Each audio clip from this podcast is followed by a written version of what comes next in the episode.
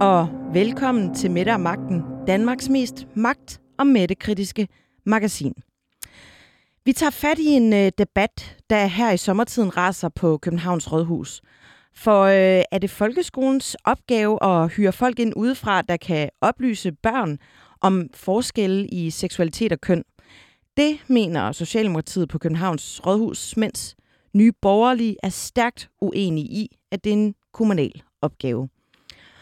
Og så er tilliden til regeringen ikke faldet synderligt efter minkrapporten udkom. Det viser en ny rapport fra Aarhus Universitet. Den kigger vi også lidt nærmere på senere i udsendelsen. Og så skal vi selvfølgelig lige runde Rasmus Prehns mange middage på ministerkortet. Dem nåede vi nemlig ikke helt forbi i sidste uge. Og nu er der lidt nye oplysninger i sagen, for får vi nogensinde at vide, hvem det er, Rasmus Prehn har spist sammen med? Det snakker vi om til sidst. Velkommen til Mette og Magten. Jeg hedder Anne Kirstine Kramon.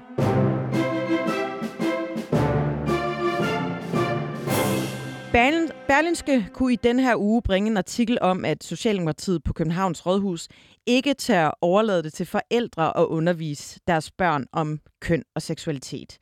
Københavns Kommune har ligesom Aarhus Kommune indgået en aftale med den gruppe, der hedder Normstormerne.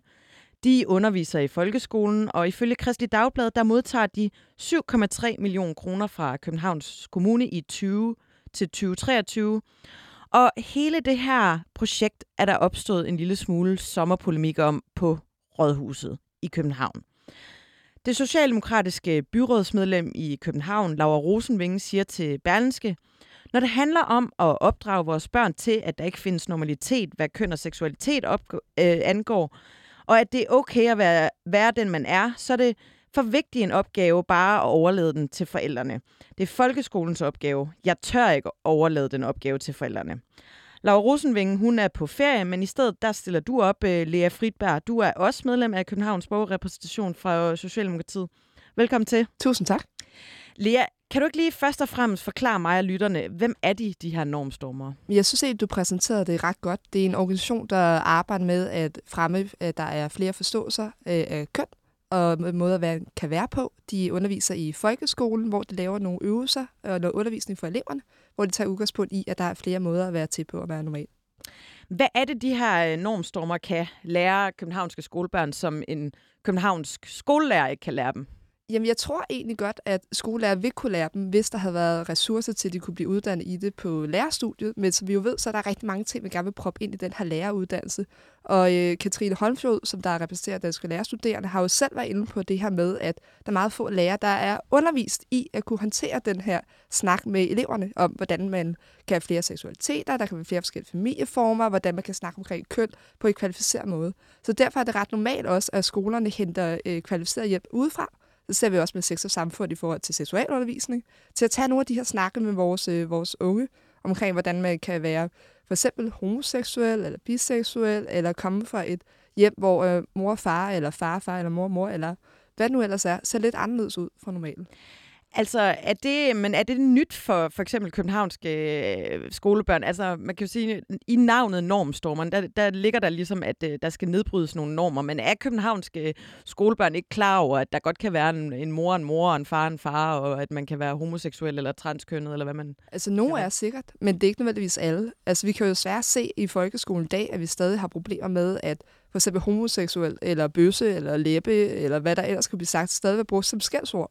Og der er rigtig mange unge, som der er af en anden køns- eller seksuel orientering øh, end, hvad vi kalder normen, der bliver udsat for mobning, der bliver øh, udskammet, som der oplever i dag at være øh, mere udsat for angst, selvskadende adfærd og desværre også øh, selvmord. Så det er et meget, meget seriøst problem, som vi bliver nødt til at tage hånd om, også fra politisk side og i forhold til folkeskolen sådan som jeg har forstået det, så foregår det på den her måde, at øh, de her normstormer kommer ud, og så underviser de i tre timer, holder noget workshop-agtigt noget, øh, har et undervisningsforløb, som er, som er tilrettelagt for, for børnene. Så det er jo ikke noget, der ligesom er hver eneste uge eller øh, hver anden uge på, på skoleskemaet. Er det rigtigt forstået? Det er helt rigtigt forstået, og det er jo heller ikke et nyt koncept. Altså, de er jo 10 år gamle, så vidt jeg forstår, normstormerne. Så det lige pludselig bliver taget op til at være en kæmpe problematik, synes jeg mere siger noget om den tidsånd, som det politiske sfære befinder sig i, end hvad folkeskolen befinder sig i. Måske en agurketidsånd. Det kunne, kunne være. Ja, der er jo sommerferie. Øh, Niels Peder Ravn, du sidder også i Københavns øh, borgerrepræsentation, men du øh, sidder for Nye Borgerlige. Det er korrekt. Hvad, Niels Peder, hvorfor er det her et problem? Du er en af dem, der er ude og, og, og rasle lidt, lidt med sablen i forhold til det her. Jeg håber faktisk, at jeg rasler meget med sablen i forhold til det her.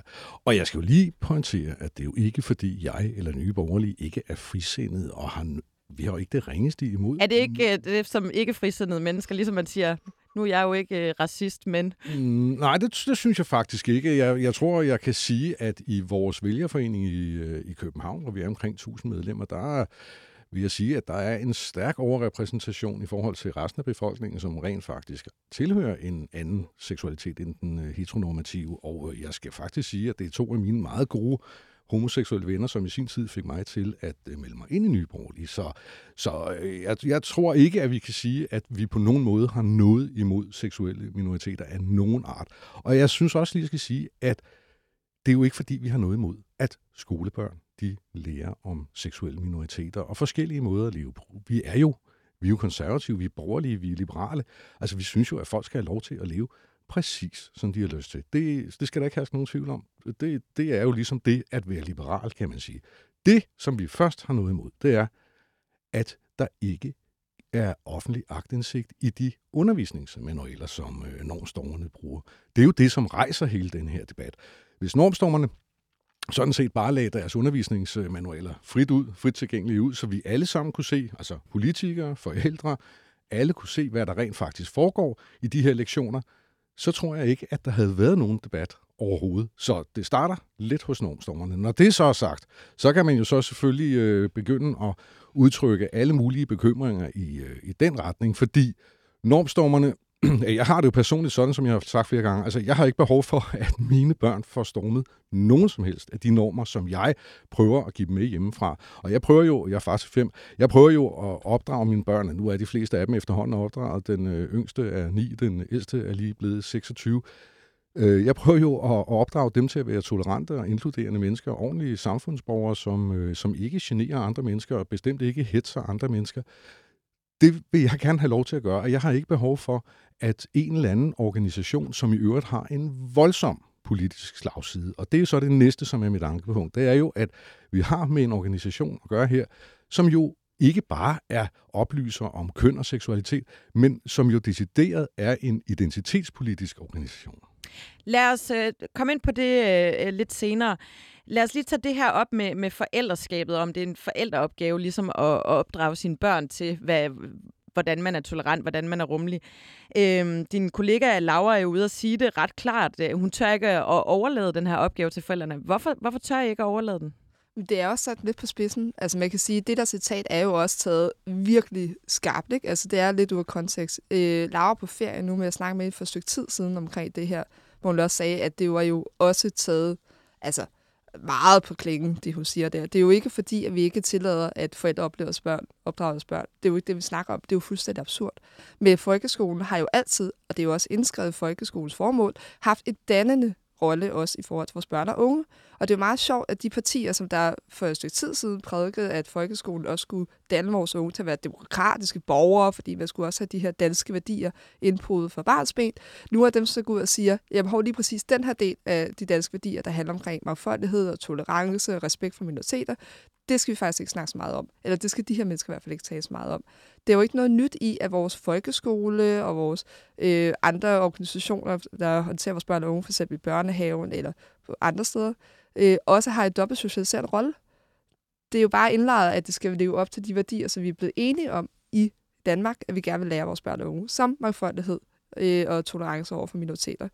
Øh, og så kan man sige, jo, øh, folkeskolen skal også opdrage, men det skal være supplerende til den opdrag, som øh, de får derhjemme. Fordi det er jo desværre ikke, Niels Peder, alle, der ligesom dig er så utrolig dygtige til at opdrage deres børn til at være gode mennesker. Det kan vi jo desværre konstatere eftersom der er problemer med chikane og mobning af børn, der stikker ud fra normaliteten øh, igen situationstegn. Så der er et problem. Det skal vi løse, og jeg føler bare, at den her debat stikker lidt af, for lige pludselig snakker vi om hvad? To undervisningstimer, som en organisation tilbyder unge i forhold til at lære at være mere tolerante, i stedet for at snakke om de mange hundrede eller tusindvis af unge mennesker, der dagligt lider af selvskade og angst og depression, fordi de bliver mobbet, fordi de er anderledes. Det er jo det, der er problemet, men det er ikke det, vi snakker om, og det synes jeg faktisk er et kæmpe stort problem. Men, men har Niels Peder ikke en pointe i, at øh, det jo også bliver så stor en sag, fordi man ligesom ikke kan få indsigt i? Det er jo også det, der gør det mystisk, at øh, mm. det vi ikke må vide, det er jo det, der er det mærkelige. Hvad er det så for noget øh, underlige fiksfakserier, øh, de, de bliver undervist i, de her børn? Men jeg er virkelig glad for, at du tager det op, for det her er jo virkelig underlig debat. Fordi hvis vi starter øh, fra starten af, så var det jo et forslag i borgerrepræsentationen, som de konservative havde stillet om, at de gerne vil have øh, indsigt i lige præcis normstormernes manualer. Det, man skal vide, det er jo, det er undervisningsmateriale, det her falder ind under. Det er de konkrete manualer, de bruger til undervisning, altså deres metodearbejde, som de ikke vil lægge frem, fordi det også er et spørgsmål omkring, at de skal være konkurrencedygtige, og det er en del af deres forretningsmodel, at de ligesom har deres specifikke måde at undervise omkring det her på. Hvordan de eller hvad de underviser i, det fremgår jo også ret klart. Det skriver de også på deres hjemmeside, hvad deres formål er, og hvad det er, som de tilbyder de unge. Og jeg skal bare lige høre, hvem det er, man ikke har tillid til i den her diskussion. Er det øh, skolebestyrelsen, som de ikke har tillid til? Øh, i forhold til at selv kunne søge øh, indsigt i det undervisningsmateriale og metoder, som de har krav på. Er det lærerne, som der er til stede i rummet, når eleverne bliver undervist, som der også beder om at få de her normsommer ind i klasselokalet? Er det dem, man ikke har tillid til, sikre, at de unge har et trygt rum? Er det eleverne selv, man ikke har tillid til, kan tænke kritisk, som der er et definerende øh, sådan, øh, evne, som vi lærer vores unge i folkeskolen i dag. Hvem er det, som man har mistillid her til? Fordi jeg ved godt, I har til lovsommeren, det gør jeg meget klart, men der er jo hele systemet omkring det, som vi også tager med i det gissegreb. Hvad siger du, øh, Niels Peder? Hvem er det, I ikke har tillid til? Jamen, jeg tror ikke, at vi har, jeg tror, vi har tillid til de fleste, øh, bare ikke normstormerne, og det skyldes jo selvfølgelig hemmelighedskrammeriet. Øh, Men tror du ikke, lærerne vil stoppe det, hvis der var et eller andet sådan arbitrær, sådan samfundsomstyrende, de blev undervist i? Jamen, måske, og, og, og, og det ved vi jo ikke. Altså, man kan sige, det er jo det, der er det helt grundlæggende problem her. Det er manglen på indsigt af det. Og så er der et andet problem, som jeg bliver nødt til at tage op her. Det er, at man lukker jo så også en politisk organisation ind i et klasselokale. I klasselokaler helt ned til 4. klasse, hvor jeg så godt lige vil sige, at jeg, at jeg tror, at man skal helt op i udskolingen, før man for alvor begynder at være kritisk, øh, kildekritisk på, på rigtig mange måder.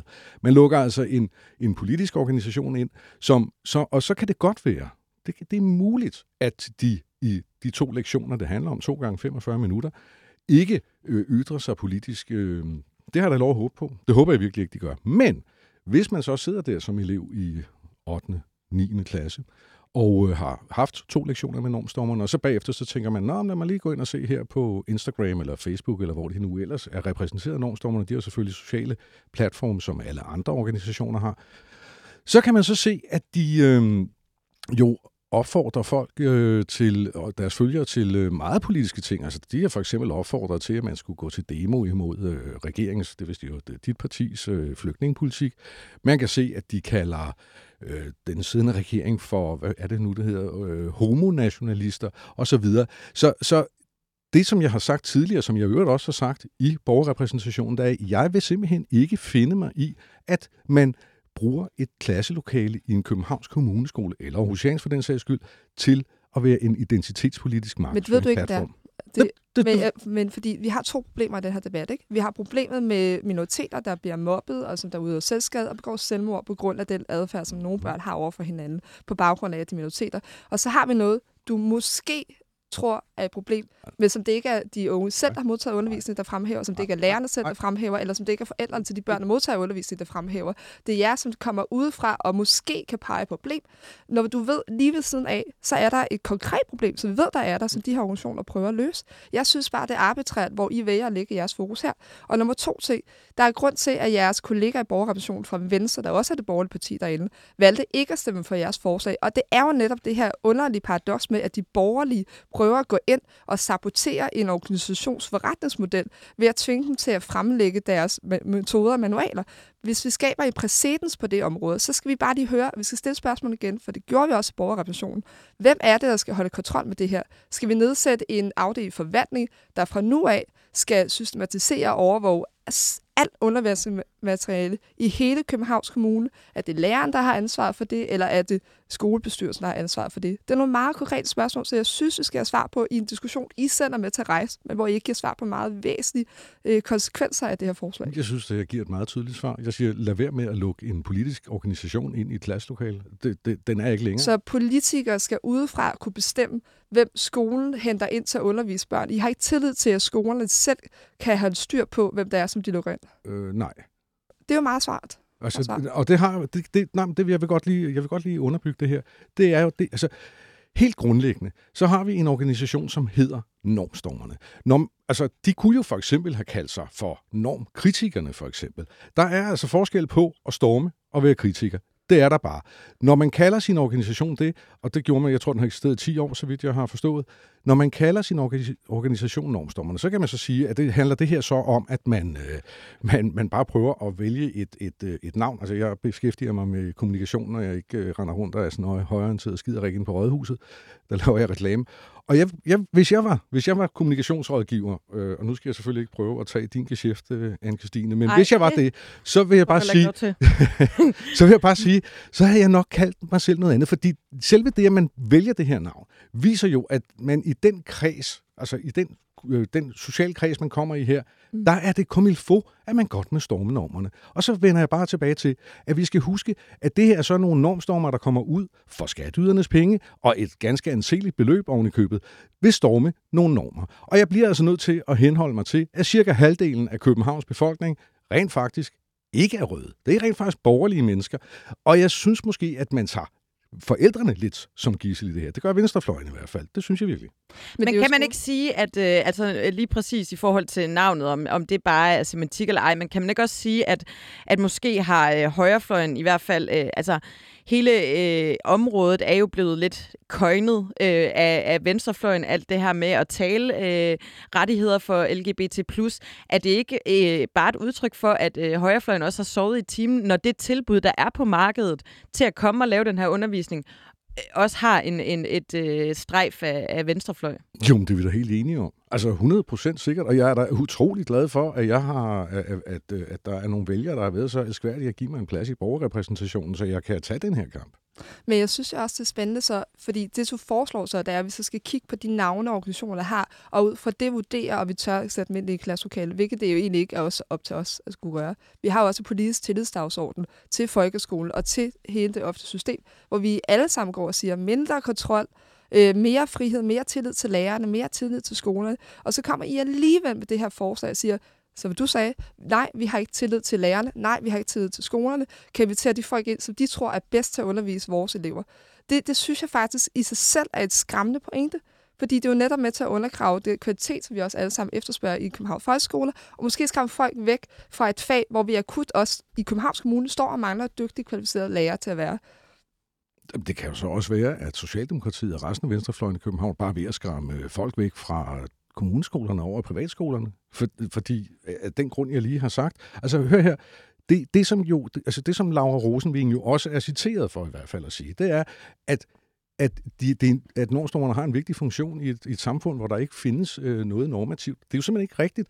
Og det der er fuldstændig rigtigt, at der findes børn, og det er fuldstændig forfærdeligt, at der findes børn, en 4-5 procent, øh, som, som synes, de falder uden for fællesskabet, blandt andet på grund af seksualitet det, det, skal vi, det kan vi selvfølgelig ikke have. Det er da, det er da utrolig, øh, det er da utrolig skrækkeligt. Men vi bliver også bare nødt til at holde fast ved, og jeg er faktisk glad for, at du sagde det lige før, Lea, at der findes en normalitet. Og det er jo det, som normstormerne prøver at fortælle os, at der ikke gør. Det var, jeg sagde også, det var i form for situationstegn i det her. Fordi normaliteten blev også helt tiden rykket. Det kan vi jo se. Mm. I gang var det normalt, at man øh, slog sine børn. I gang var det normalt at ryge på arbejdet. Vi ændrer hele tiden vores normer, den måde, vi omgås med hinanden på. Og det gør vi jo konstant i dialog med hinanden, hvor vi finder ud af, at det her er den bedste løsning, og det her er den bedste verden, vi kan eksistere i, eller kan vi gøre lidt bedre og lidt mere rummeligt for alle. Og derfor er det jo også en vigtig rolle i at sige til børn, I er også med til at skulle have den her dialog med os, og I er også med til at med definere det rum, som vi er del af. Fordi hvis I siger, der er en normal her, som der hedder, at man er en drengedrej og en pige-pige, og man kan godt lide at slås som dreng, og man kan godt lide at lade dukker som pige, og man så ikke gør plads til det andet, fordi det er sat i sten, så skaber man jo netop de forudsætninger og det rum, som det gør, at andre folk bliver holdt ude for fællesskabet. Jamen hør, jeg, jeg er da helt enig med dig. Altså, selvfølgelig skal normerne hele tiden flytte sig. 100% sikkert. Jeg skal bare ikke have en politisk organisation til at gøre det i, i, i folkeskolen. Og så vil jeg sige, at så har jeg, var jeg forleden dag i debat med en, øh, her i nabostudiet faktisk, med en, en øh, fyr, som hedder Michael Bjerring, som er drag queen, og som også tager ud på... Kids Miss Privilege. Lige præcis. Ja. Super fed fyr simpelthen, ikke også?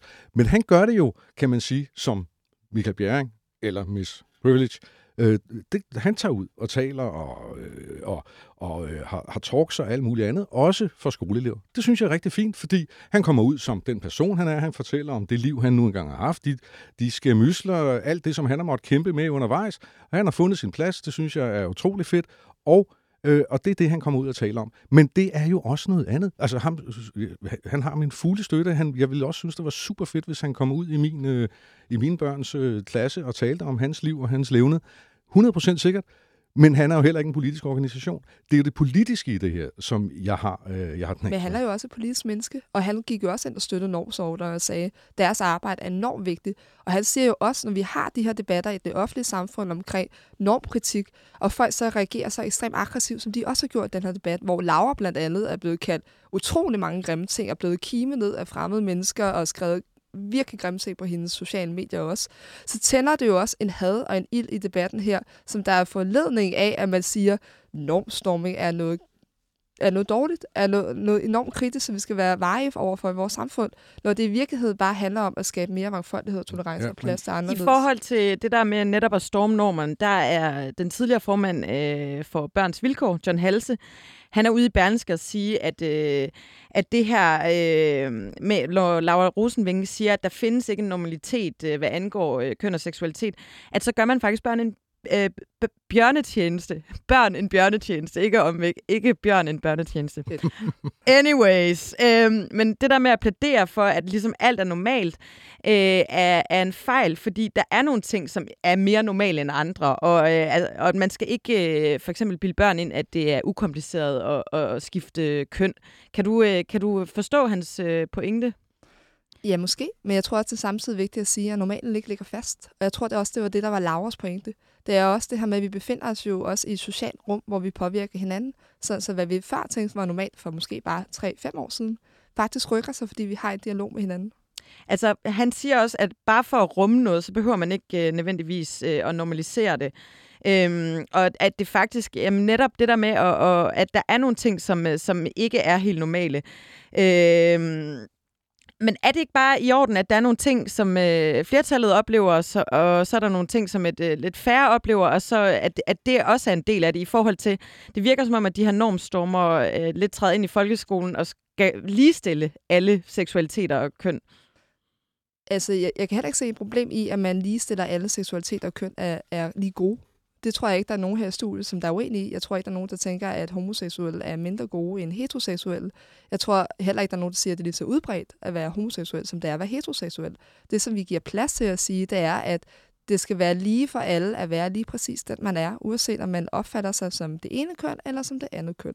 Og det er jo det, som der er sagens kerne i det her. Så kan man vælge at gøre kæmpe store problemer ud af ting, så der faktisk ikke er problem. Man laver et stormglasvalg og siger, at det kunne blive et problem på et tidspunkt. Altså vi snakker også omkring det her med, at der er nogen, der sammenligner det med, øh, at det her glidebane til kommunistisk ideologi og diktator, diktatoriske styre, fordi vi har nogen, der kommer og underviser børn i, at hey, det er okay at være, som du er. Det synes jeg er øh, spændende teori. Altså, jeg, jeg, jeg, jeg køber den ikke helt. Faktisk vil jeg sige omvendt af noget, så vi ved er i glidebane. Det er, at vi lige nu i Europa ser, for eksempel lande som Polen og Ungarn, at vi har nogle konservative, nationalkonservative Ej, Lea, politikere. Lea, Lea. Jamen, det er jo vigtigt at tage frem, fordi de kalder det nemlig en politisk ideologi. De bruger præcis det samme frame, de samme ord omkring den her debat omkring homoseksualitet, omkring LGBT, øh, samfundet, hvor de siger, at det er udtryk for en politisk ideologi, der vil undergrave samfund og kernefamilien. Jeg siger ikke, at I vil stille op i øh, i Polen. Det siger jeg på ingen måde. Men jeg siger, at det er en glidebase, hvad jeg reelt kan være bekymret for, fordi vi ser, at det sker i Europa. Vi ser ikke det andet. Jamen, vi bliver jo så også bare nødt til at være helt ærlige om, at, øh, at en af mine gode bekendte, som hedder Markus Dib Jensen, som jo også er, er transkønnet selv, øh, han har jo lige startet et alternativ til LGBTQI LGBTQI+. Ja, jeg kan sgu ikke rigtig finde ud af klarer den Bogstaver der, det er forfærdeligt. Men, men han har jo netop været en af initiativtagerne bag det, som så hedder Dansk Regnbueråd, som jo netop er et borgerligt alternativ til LGBT-bevægelsen i øvrigt. Og det vidner jo en lille bitte smule om, bliver jeg jo så nødt til at sige, Lea, at, øh, at hele LGBT-bevægelsen jo nok har en eller anden form for politisk slagside. I øvrigt øh, mener jeg også, at øh, formanden for Copenhagen Pride, han jo er folketingskandidat for ingen ringer end øh, frie grønne.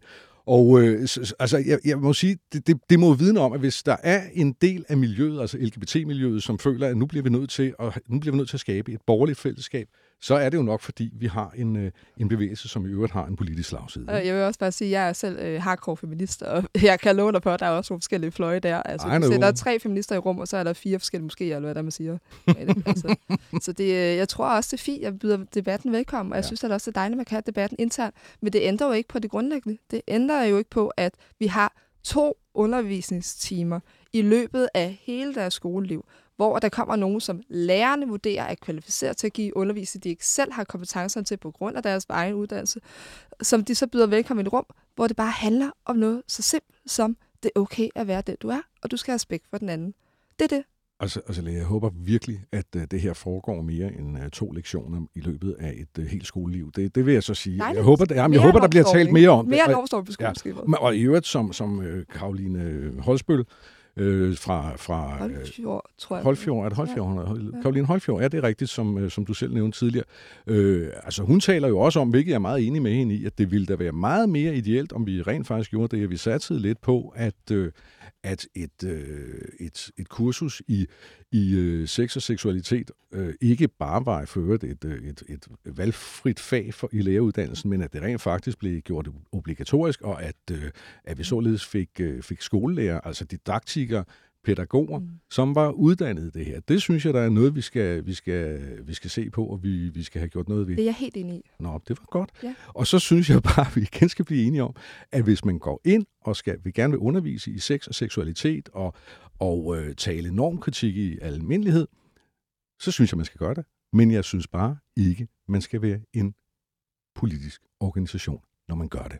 Jeg synes, Men kan det ikke være med til ligesom at sparke nogle øh, døre ind, så det netop bliver obligatorisk? Altså så det øh, i, i højere grad kommer på dagsordenen. Altså seksualundervisning har vel også udviklet sig. Vi har uge 6 øh, hvert år, som øh, sex og samfund øh, ligesom faciliterer på den ene eller den anden måde, hvor vi jo også taler lidt ud over den seksuel, øh, seksualundervisning, som vi tre nok kender fra folkeskolen, hvor det var noget med, her er der en penis, og her er der en øh, øh, kvindes skede, og så gør man sådan, og så kommer der en baby.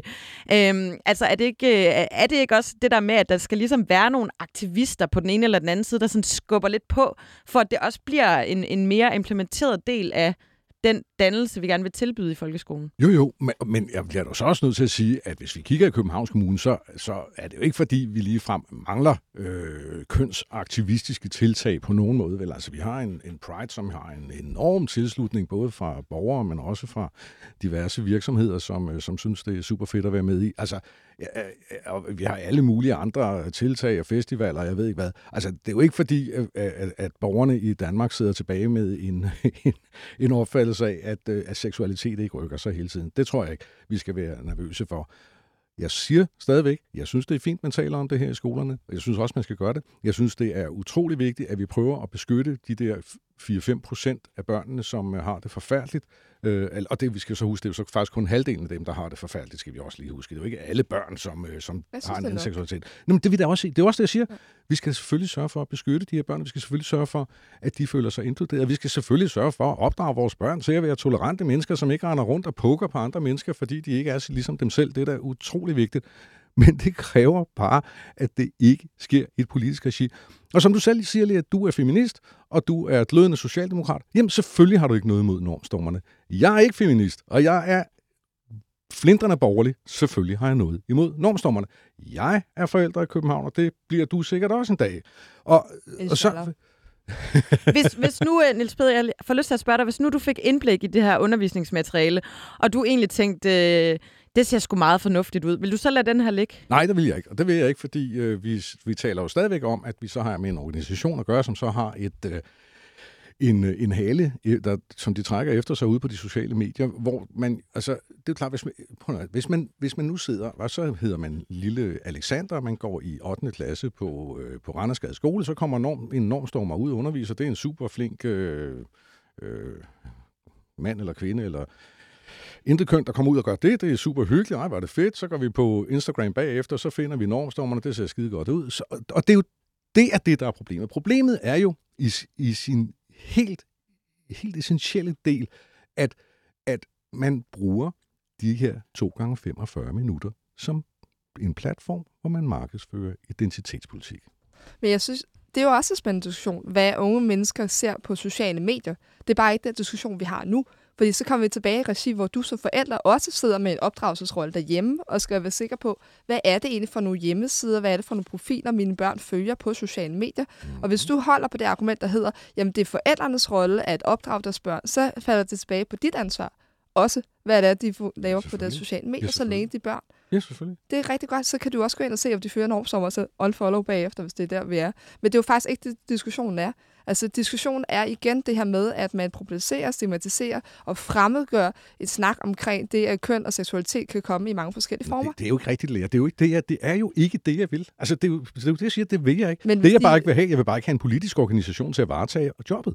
Godt det blev øh, de sidste ord. Jeg er faktisk lidt forundret over, at ingen har øh, kommenteret på prisen på det her projekt. Men, øh, den jeg havde... tror, jeg nævnte det lige i starten. Ja. Men, øh, ja. men øh, i hvert fald, tusind tak, Lea Fritberg og øh, øh Jens, øh, Niels Peter Raut, sorry, øh, begge to i øh, borgerrepræsentationen i København for henholdsvis Socialdemokratiet og Nye Borgerlige. Tak, fordi I vil være med. God sommer.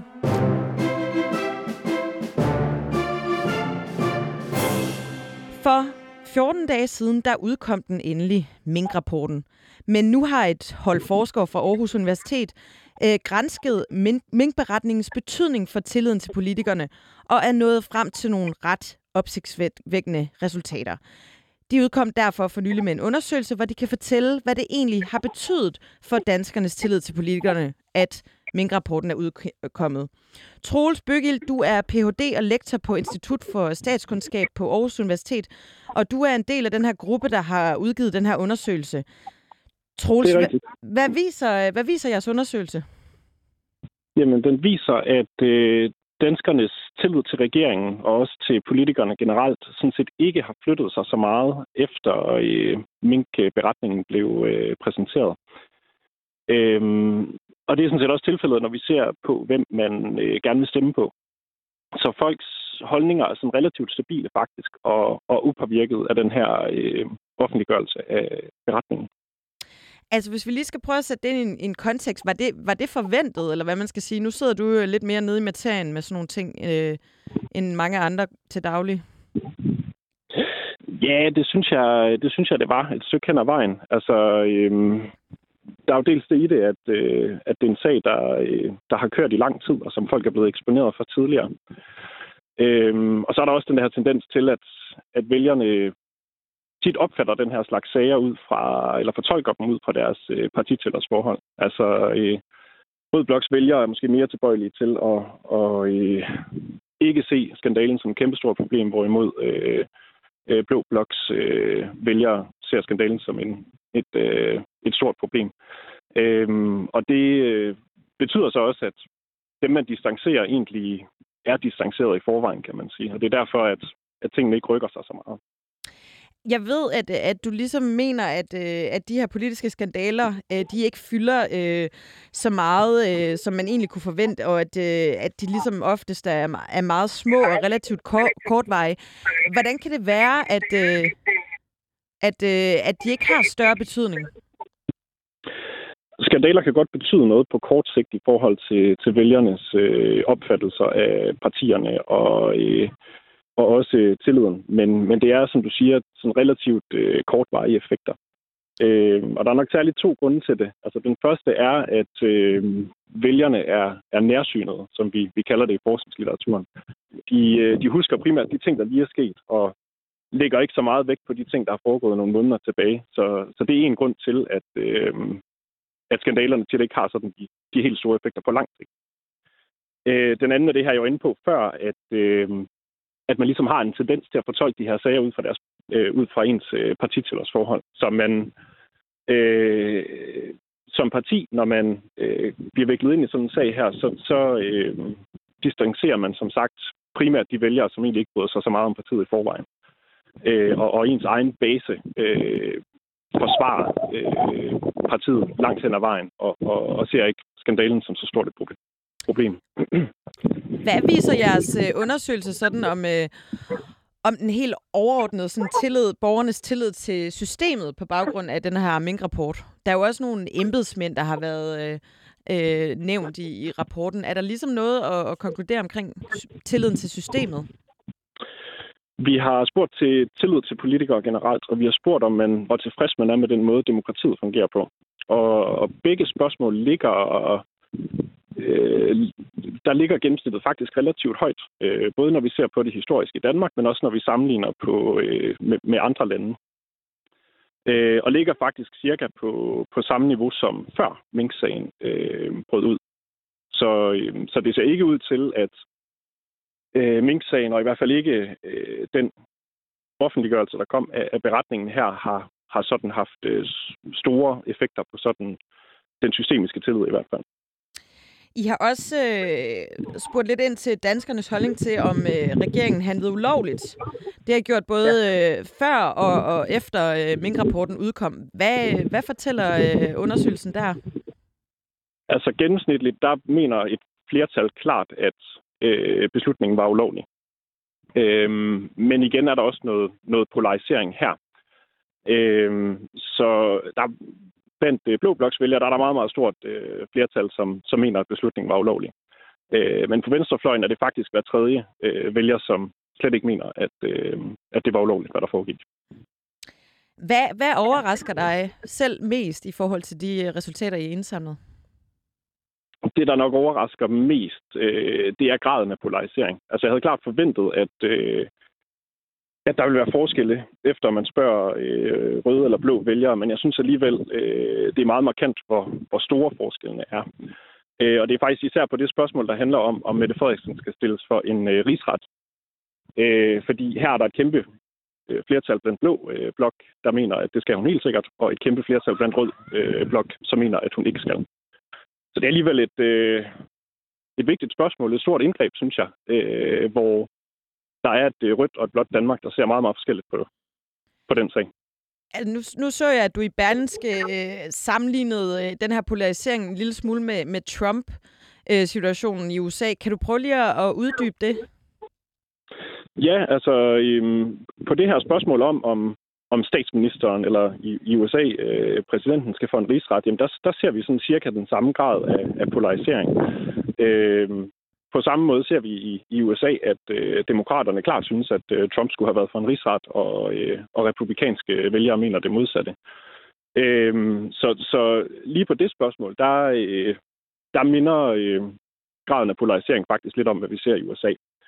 Øh, det, der så også skal tilføjes, det er, at vi har ikke den samme grad af sådan effektiv eller følelsesmæssig polarisering i, i Danmark, som vi har i USA. Altså simpelthen den her tendens til, at man ikke bryder sig om politiske modstandere, ikke kan lide dem, decideret hader dem, øh, eller, eller vælgere, øh, som stemmer på, øh, på de her politiske modstandere. Øh, så der er vi trods alt ikke i Danmark. Så, så er, der, er der grund til bekymring? Det, øh, altså i, i forhold til det her med, med spørgsmålet med rigsretssagen og, og polarisering der, der synes jeg egentlig, der, der er grund til bekymring. Øh, der er øh, to øh, groft sagt to segmenter ude i, i samfundet, som ser meget, meget forskelligt på det her øh, meget, meget vigtige spørgsmål. Og der er faktisk et flertal af oppositionens vælgere, som synes, at, øh, at statsministeren skulle have været for en rigsret her. Øh, så så det, øh, det synes jeg, der er et øh, er lidt bekymrende. Og, og det, vi skal holde øje med, det er, om, øh, om, det ligesom, om, om den her sådan meget udtalte polarisering så også spreder sig til andre politiske emner øh, og, og også om, om den her effektive polarisering begynder at stige. I forhold til det her, at, at øh, jeres undersøgelse jo viser, at, at tilliden jo til politikerne stort set ikke er dalet. Vi har jo set Socialdemokratiet, der taber en del øh, procentpoint i, i en meningsmåling. Øh, de går ja. fra fra 25,9, som er deres valgresultat, til 21,7 i den seneste måned på Megafon. Peger det ikke på, at øh, der er tabt noget tillid til regeringspartiet i hvert fald? Det er rigtigt, at øh, Socialdemokratiet har tabt nogle stemmer, særligt her over den seneste måneds tid. Øhm, men mine data tyder på, at de faktisk havde tabt de stemmer før øh, i dagene, altså i, i, øh, før minkrapporten udkom. Øhm, så, så de der omkring 21 øh, procent, som Socialdemokratiet umiddelbart ser ud til at ligge på nu, det lå de altså også på øh, i dagene lige før øh, den her beretning blev, øh, blev offentliggjort. Øhm, så, så igen, vi kan, ikke, vi kan ikke afvise, at der er små effekter af, af Mink-sagen, øh, og heller ikke af beretningen nødvendigvis, som, som er så små, at vi ikke kan opfange den i, øh, i de her øh, stikprøver med, med 2.000 øh, danskere. Men det ser ikke ud til at være det, der driver det hele i hvert fald. Og jeg synes måske, det virker mere sandsynligt, at i hvert fald noget af det er drevet af øh, øh Danmarksdemokraternes øh, entré, øh, som, som nok har lukket nogle stemmer øh, over til dem. Så øh, det står lidt hen i det uvisse, om det, det skyldes øh, Mink-sagen eller Danmarksdemokraterne, at, øh, at de får den her dårlige meningsmåling. I hvert fald, Troels ja. Ph.D. og lektor på Institut for Statskundskab på Aarhus Universitet. Tusind tak, fordi du vil være med. Det var så lidt.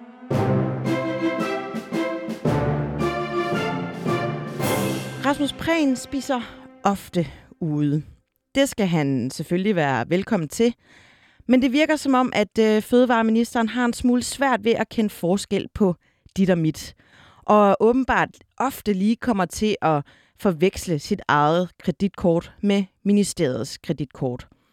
Det har Ekstrabladet for et stykke tid siden talt med ham, med ham om, og det lød sådan her. Når du står på Sørens værtshus ja. Øh, og skal betale for en regning, ja. hvordan kan du så tænke, det her, det, det her, det, det her det er i tjenestens, øh, hvad kan man sige, det er i tjenesten? Ja, altså det er jo konkret. Øh, jeg står der, øh, falder i snak med nogle journalister, som vælger at give mig øh, en øl, og så tænker jeg, så kan jeg også give en, en øl tilbage. Og der er det jo så øh, dagen efter, at jeg tænker, ej, det er simpelthen for fjollet. Altså, det betaler jeg selv. Øh, men lige da jeg stod der, så tænkte jeg, det kan jeg godt. Ja, det var simpelthen for fjollet, at ministeriet skulle betale for hans øl på Sørens værtshus.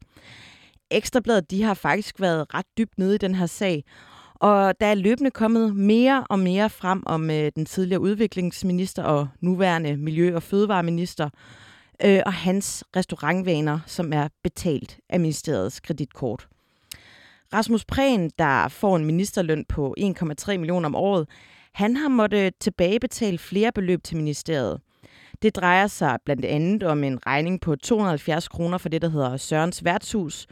Det er det sted, hvor Socialdemokrater går hen, når de skal more sig. Og øh, så har han også en regning på 1780 kroner for en frokost på Kanalcaféen, som er et rigtig smørbrøds- og fadølsted. Det har jeg i hvert fald hørt fra en ven. En måneds tid senere så kunne Ekstrabladet så afsløre, at der var endnu flere middage, som Rasmus Prehn var kommet til at betale med sit ministerkort. Han har også været på den franske restaurant Maison for 2235 kroner, og med de nye oplysninger, der kom frem, så var det samlede antal af tilbagebetalinger for middag og byture så op på syv. Rasmus Prehn han har altså tilbageført øh, de her penge. Han har i alt brugt øh, 11.505 kroner på at gå på restaurant og har cirka tilbagebetalt halvdelen. Men hvem er det så, han har spist sammen med? Det har Ekstrabladet selvfølgelig også gravet i. En af gæsterne, der har nyt godt af Rasmus Prehns gæstfrihed, og øh, det er debatredaktør på BT, Sande Fanø. Hun har hele to gange været ude at spise med Rasmus Prehn. Og så er der Ekstrabladets egen øh, Hans Engel, som også er blevet beværtet. Jeg tror, at de fleste journalister de vil mene, at man ikke går ud og spiser med kilder på den måde. Jo, man må selvfølgelig godt gå ud og spise med en kilde, tage en frokost, det er fint nok, men betal selv for din regning, så der ikke kan være herske nogen som helst form for tvivl om, hvem det er, du er i lommen på. Udover at øh, Rasmus Prehn han har noteret, hvem han har spist øh, med ved øh, forskellige lejligheder, det har han skrevet på sin bilag. Så udover Sande Fanø og Hans Engel, så har han også spist med Søren Wormslev, der er journalist på Nordjyske. Det er i hvert fald det, der stod på bilaget. Det var en middag på den restaurant, der hedder Undici, og den kostede 1468 kroner. Men Søren Wormslev, som øh, han siger, det her, det har slet ikke fundet sted. Han har ikke spist den her middag med Rasmus Prehn. Men hvem fanden har så? Rasmus Prehn siger, at der er tale om en fejl. Det kender man jo godt, når man lige kommer til at skrive et navn på en journalist, man aldrig har spist en middag med på et bilag. Øhm, og det er altså bare endnu et element i den serie af meget beklagelige fejl, som Rasmus Prehn har lavet. Eksperter de har hele vejen igennem øh, Ekstrabladets afdækning sagt, at det her, det må man altså ikke. Man må, øh, man må ikke lade et ministerium lægge ud for sin egen indkøb, og man må heller ikke skrive øh, forkerte navne på sin bilag. Det er straight up et no-go. Til Ekstrabladet så siger Prehn, at øh, han ikke kan forklare sagen, og han må, øh, have været tænkt forke- han må have tænkt forkert, eller været inspireret af lige at have læst en artikel af Søren Wormslev. Prehn han skrev på, på Facebook sidste uge, Kære Facebook-venner og følgere, jeg er lige nu i sommerhus med mine børn for at slappe af efter en helt utrolig hektisk og travl tid.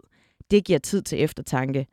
Og så er der så en masse liv om larm, og han synes i hvert fald ikke, det er i orden, at de journalister, han har bespist, skal udsættes for offentlighedens søgelys. Og der vil jeg så lige øh, som en lille metakommentar indskyde. Det behøver de jo sådan set heller ikke, hvis de selv betaler for den mad, de spiser i, i selskab med en minister. Rasmus Prehn han skriver også, for at rette op på fejlen og for at undgå, at andre skal eksponeres sådan i offentligheden, for at tale med mig over en middag, så afregner jeg den pågældende regning med Udenrigsministeriet, så jeg betaler selv. Fremover vil jeg betale privat ved den slags arrangementer. Og der ligger hele vejen igennem den her opdatering en lidt underliggende tese om, at det er mediernes skyld, at de her journalister bliver eksponeret. Og det spændende, det synes jeg faktisk ikke, Rasmus Prehn han skal have lov til at slippe afsted med. Det er en persons skyld, og det er Rasmus Prehns egen. Og så er det selvfølgelig journalisternes egen skyld, at øh, de tager imod en middag fra en minister. Prøv lige at tænke jer lidt om. Den eneste, det faktisk er synd for her, det er Søren øh, Wormslev, som er blevet øh, trukket ind i den her mærkelige, mærkelige sag. For Rasmus Breen, han vil altså ikke fortælle, hvem han har spist middag med. Olof Jørgensen fra Danmarks Medie- og Journalisthøjskole siger, at det her det er skrubforkert, fordi offentligheden skal have indsigt i, hvem Prehn har spist middag med. Det er ministeriet, der har betalt for den, og derfor har offentligheden krav på at få at vide, hvem det er, der har siddet på den anden side af bordet. Professor i strafferet, Sten Schaumburg Møller, han siger til TV2, at det er en meget alvorlig sag, at Prehn har skrevet et forkert navn på billedet, og hvis det kan bevises, at han har skrevet et forkert navn på, så har han øh, gjort sig skyldig i straffelovens paragraf 163 om at afgive urigtig erklæring. Det kan straffes med bøde eller fængsel op imod fire måneder. TV2 har også undersøgt, om Rasmus Prehn er blevet politianmeldt, men øh, det kan politiet ikke oplyse. Venstre har kaldt det Rasmus Prehn i samråd. Her vil de gerne have styr på, hvem det er, han har spist sammen med, når nu det ikke er Søren Wormslev. Men Ekstrabladets seneste afsløring af sagen viser, at det nok desværre aldrig kommer offentligheden for øre. For Udenrigsministeriet de vil ikke kræve for at vide, hvem der sad over for Rasmus Prehn på restaurant Undici, når nu det ikke var Søren Wormslev. De fortæller til Ekstrabladet, at det nok er bare at skrive titlen på dem, man spiser sammen med, når man er minister. Det er Jesper Olsen fra Transparency International, som også var med i programmet her for et par uger siden, ude at kritisere i meget skarpe vendinger i Ekstrabladet. Han siger, at man har den her regel om, øh, at det skal oplyses, hvem for eksempel en minister spiser sammen med, så man, så man faktisk har mulighed for at efterprøve, om staten får det, de også betaler for. Og det skal kunne efterprøves. Men det kan man netop ikke, når man bare skriver en titel som for eksempel journalist eller ekspert eller landmand på sin bilag. Jesper Olsen siger også til Ekstrabladet, at det praktisk talt gør det umuligt at kontrollere, hvad en minister bruger statens penge på. Han siger, at det åbner op for en masse smuthuller, fordi øh, Rasmus Prehn kunne jo i princippet så bare spise en middag med sin mor, og hvis hun så er leder i en børnehave, så kan han bare skrive middag med leder på sin bilag. Og så vil jeg gerne lige øh, vende tilbage til den her Facebook-opdatering, som Rasmus Prehn skrev forleden. Jeg vil nemlig gerne i en fodnote også lige nævne Rasmus Stokblund, øh, Socialdemokratiets politiske ordfører, der som en anden komisk ali lige stemplede ind i kommentarsporet på Facebook og skrev til sin partikammerat Rasmus Prehn. God stil, du stiller op, og det afgørende må trods alt være, at du på eget initiativ har afregnet, og at det ikke er et spørgsmål om personlig vinding. Her hæfter jeg mig ved, at Rasmus Stocklund mener, at Rasmus Prehn på eget initiativ har afregnet. og det var på eget initiativ. Jeg tror, at de fleste, der har fulgt den her sag, vil mene, at det er rimelig meget sket på Ekstrabladets initiativ. Og lad os håbe, at øh, Rasmus Prehn også kommer frem til, at det faktisk også vedrører fællesskabet, hvem det er, han spiser middag med på statens regning. Rasmus Prehn, han er jo øh, som bekendt opstillet i Nordjylland, og det ligner lidt, at den lokale op, øh, opbakning også har lidt lidt skade af hans øh, færden og brug af ministerkortet i de københavnske salonger. I hvert fald så skriver Ole Nørhave, der er debatredaktør på Nordjyske Medier, i en leder, at han i den grad lever op til sin titel som fødevareminister, for der kommer i den grad fødevare og drikkevarer på bordet, når han er på værtshus og restauranter i det indre København. Ole Nørhave, han skriver også, at øh, hvis man ikke kan huske, hvem man spiser middag med på ministerkortets øh, eller på øh, minister, ministeriets regning, så er det fordi, man simpelthen gør det alt for ofte. Og han skriver også, at det faktisk er decideret ulækkert, at Rasmus Prehn igen og igen bliver taget i at bruge ministeriets kort, og først betaler tilbage, når han bliver opdaget. Om vi nogensinde får indsigt i, hvem det er, Rasmus Prehn han render rundt og bespiser for skattekroner, det svæver i det uvisse, men jeg lover, at vi nok skal følge sagen tæt.